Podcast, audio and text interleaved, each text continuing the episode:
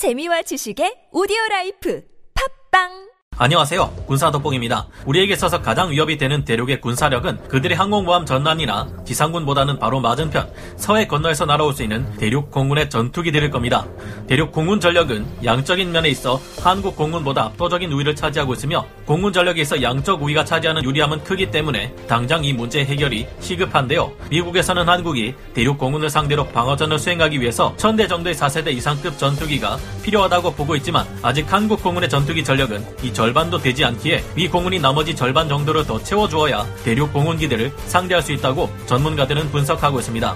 이런 전력 우위에서 나오는 자신감일까요? 대륙의 언론들은 우리 한국이 KF-21 보람의 국산 전투기를 발표했을 때 KF-21은 대륙의 FC-31과 같은 5세대 전투기에 그것을 떼어내 고자로 만든 버전 F-21을 뺏겼네 라는 수준 낮은 조롱을 퍼부어대며 폄훼했습니다. 당연히 이는 말도 안 되는 도발인데요. 그런데 KF-21을 대차게 폄하했던 그들의 전투기 전력이 알고 보면 형편없다는 사실이 또 한 번 드러났고 전 세계 비웃음을 사고 있습니다.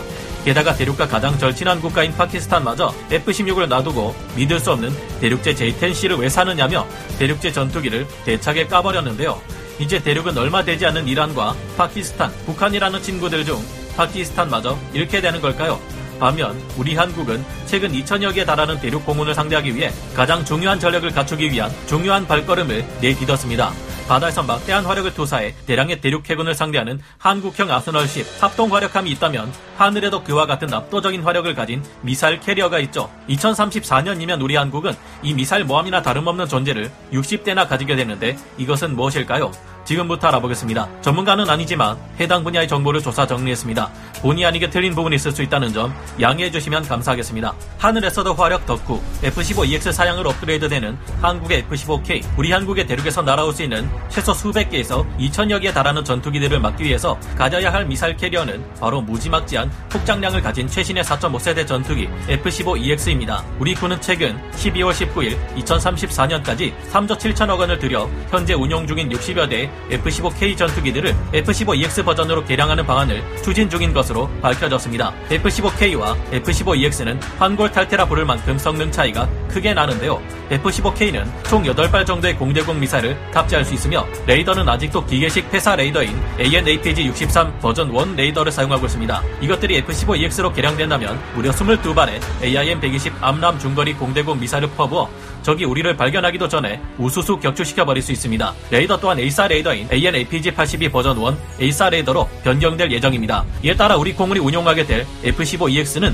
그야말로 무시무시한 성능을 가지게 되는데요. 레이더의 교체로 인해 기존 레이더보다 100km 이상 탐지 거리가 늘어난 280km 내외의 탐지 거리를 가지게 되며 신형 IRST로 레이더 없이도 적 전투기를 가시거리 밖에서 찾아 격추시킬 수 있게 됩니다. 우리 한국의 F-15EX에는 BAE 시스템즈가 개발한 F-15의 차세대 전자전 체계인 AN/ALQ239DEWS가 탑재될 것이라는 말이 자주 들리는 데요. DEWS는 기존 아날로그 전자전 체계보다 월등히 넓은 주파수 대역을 탐지 및 교란할 수 있는 것은 물론 기존 아날로그 전자전 체계보다 월등히 넓은 주파수 대역을 탐지 및 교란할 수 있습니다. DEWS는 전파 방출원의 식별과 위협 수준의 평가와 분류는 물론 전파 방출원의 방향과 거리까지 측정 가능하기에 F-16에 있어 필수 장비인 HTS pod의 역할을 소화하는 것이 가능합니다. 혹시 이보다 더욱 발달된 미 공군이 사용하는 EPAWSS 전자전 시스템을 이용한다면 인공위성과의 데이터 링크까지 가능하기에 더욱 높은 수준의 전투 능력을 발휘함은 물론 대륙 전투기들이 날린 미사일을 효과적으로 교란할 수 있을 겁니다.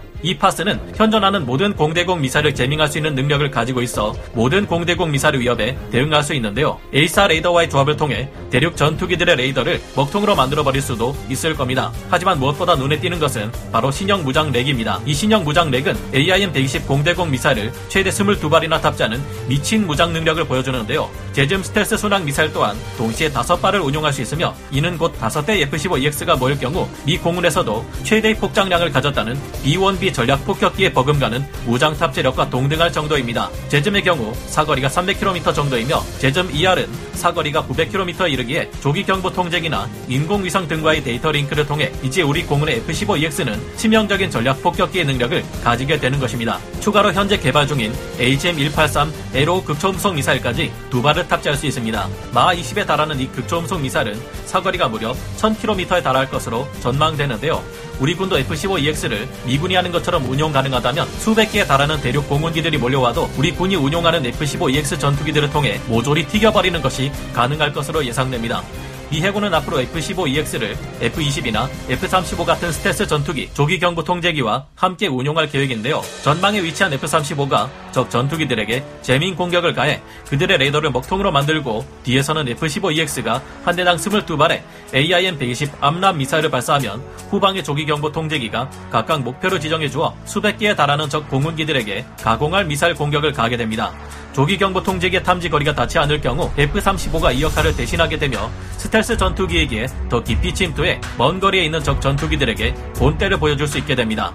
F-35가 없을 시엔 이 역할을 다른 전투기들과 EA-18G 그라울러 전자전기가 맡게 되죠. 우리 한국 공군 또한 F-35와 2737 조기 경보 통제기를 갖추고 있기에 F-15K를 F-15EX급으로 업그레이드한다면 이와 같은 능력을 갖출 수 있을 것으로 판단됩니다. 우려했던 대륙의 전투기 전력 별것 아닌 것으로 드러나 최근 대륙에 가장 가까운 동맹 파키스탄 공군이 대륙이 개발해준 JF-17의 형편없는 성능에 크게 분노하고 있습니다. 또한 이를 대신해 도입할 계획이었던 대륙제 전투기 J-10C 도입을 파키스탄 상원 의원이 크게 반대하고 나섰다는데요. 최근 유라시안 타임즈는 현지 시각 12월 20일 이 소식을 전했습니다. 파키스탄과 대륙이 처음 JF-17 전투기에 대한 공동 생산 계약을 체결할 때 이 전투기는 인도의 하이급 전투기에 맞설 획기적인 전투기라고 선전되고는 했습니다. 하지만 대륙과 파키스탄과 적대적인 관계를 취하고 있는 인도가 프랑스의 라팔 F3 전투기를 도입하자 파키스탄은 JF-17보다 더욱 강력한 전투기가 필요해졌는데요. 파키스탄은 이를 위해 36대 대륙제 J-10C 전투기를 도입하기로 결정했습니다만 최근 이에 대해 파키스탄 정치권 내에서 강한 반발을 일으키고 있다고 합니다. 대륙은 이제까지 J-10C가 AESA 레이더와 발전된 항전 장비를 장착한 최강급 4.5세대 전투기라며 연일 치켜 세우기 바빴습니다. 미국이 만든 F-16 전투기마저 압도하는 최절정의 능력을 가진 전투기라며 오바해도 너무 지나치게 오바해댔는데요. 하지만 언제나 제대로 된 것이 없는 made in China의 형편없는 성능을 파키스탄마저 알아챈 걸까요? 파키스탄의 야당인 파키스탄 이슬람 동맹 소속의 아프난 울라칸 의원은 나는 J10을 구매해야 한다는 논리를 도저히 이해 못하겠다라고 말했습니다. 우리는 이미 J10C보다 우수한 F16을 보유하고 있고 J10C를 구매한다 하더라도 이것으로 라팔에 대적할 수는 없다라고 말하며 J10C 구매 계획을 크게 비판했는데요. 칸 의원은 J10C를 살 돈으로 차라리 JF-17을 보완했어야 했다고 지적했습니다. 파키스탄이 보유한 JF-17 전투기들은 신뢰성 문제가 지속적으로 제기된 러시아제 클리모프 RD-93 계열의 엔진 또는 이것의 대륙제 해적판 WS-13 엔진을 탑재하고 있는데요. 역시나 대륙의 엔진 문제는 여전히 고쳐지지 않았는지 JF-17 전투기들은 파키스탄 에서도 낮은 가동률로 악명이 자자한 것으로 여러 사례를 통해 밝혀졌습니다. 칸 의원의 말은 라팔에 대응할 수 없는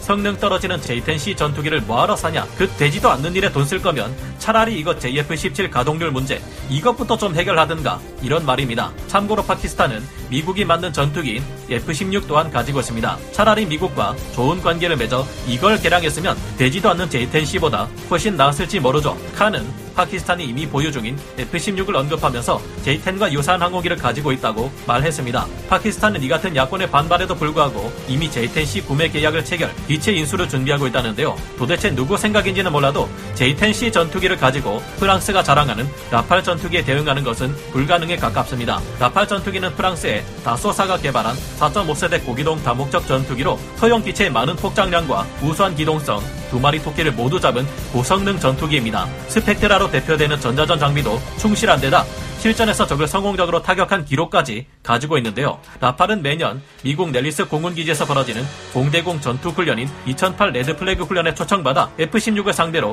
6대2의 우월한 스코어를 기록하기까지의 많은 이들을 놀래켰습니다. 반면 대륙의 J-10 전투기는 아직 여러 가지 문제점을 가지고 있는 것이 진실인 것으로 파악되는데요. 2008년 5월 16일 영국의 군사정보회사인 제인스는 J-10 개발 과정에서 협력한 러시아 기술자와의 인터뷰를 통해 J-10은 이스라엘이 개발하다가 취소한 라비 전투기 프로젝트에서 제작되었다고 밝혔는데 요. J-10의 개발을 주도한 대륙의 프로젝트 디렉터는 몇 가지 설계적 아이디어를 라비 전투기에서 따왔을 뿐이라 주장했지만 역시나 대륙의 자체적인 기술만으로 만들어낸 것이 아닌 셈이죠. 최근 2021년 5월 모습을 보인 J-10C 전투기는 대륙이 자체 제작했다는 WS-10B 엔진을 장착하고 있었고 이를 보고 언론에서는 대륙이 WS-10 엔진의 성능에 만족하고 있다는 것의 반증이라고 평가하기도 했습니다. 하지만 이번에 파키스탄의 칸 의원 국회의원이 J-10C는 라팔을 상대할 수 없다고 한 것을 보아 여전히 대륙의 J-10C는 제대로 된 4.5세대 전투기라 하기 어려운 수준인 것 같고 WS-10B 엔진의 신뢰성 또한 떨어지는 것 같습니다. 그러나 대륙의 불행을 비웃고 있기만 해서는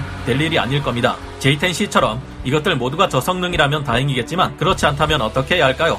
아무리 구닥다리라 해도 한국 공군의 전투기와 방공망은 이들 모두를 처리한 능력이 갖춰지지 않았기 때문이죠. 여전히 존재하는 수많은 대륙 공군 전투기들의 위협, 대륙 조기 경보기 등 다양한 지원 세력과 긴 사정거리의 공대공 미사일 등에 우리는 대응할 필요가 있습니다. F-15K를 F-15EX로 개량하는 것은 적지 않은 예산이 드는 일이지만 현재 상황에서 우리 스스로를 지키기 위해서는 필요한 개량이 아닐까 생각해 봅니다. 개량 비용이 대당 627억 원으로 상당히 비싼 것으로 알려졌고 이 점이 불만이 아닐 수는 없습니다. 하지만 우리 한국이 개량에 뒤늦게 뛰어들었기에 생산하는 라인을 다시 살리는 비용까지 대야 한다는 점을 생각했을 때 그래도 이 정도면 선망하지 않았나 생각되는데요. 이와 같은 문제를 해결하려면 우리가 만든 국산 전투기 KF-21에 무장 확대 파생형을 개발해야 할 텐데 그런 계획도 나왔으면 하는 바람을 조심스레 가져봅니다. 오늘 군사 돋보기 여기서 마치고요. 다음 시간에 다시 돌아오겠습니다. 감사합니다. 영상을 재밌게 보셨다면 구독, 좋아요, 알림 설정 부탁드리겠습니다.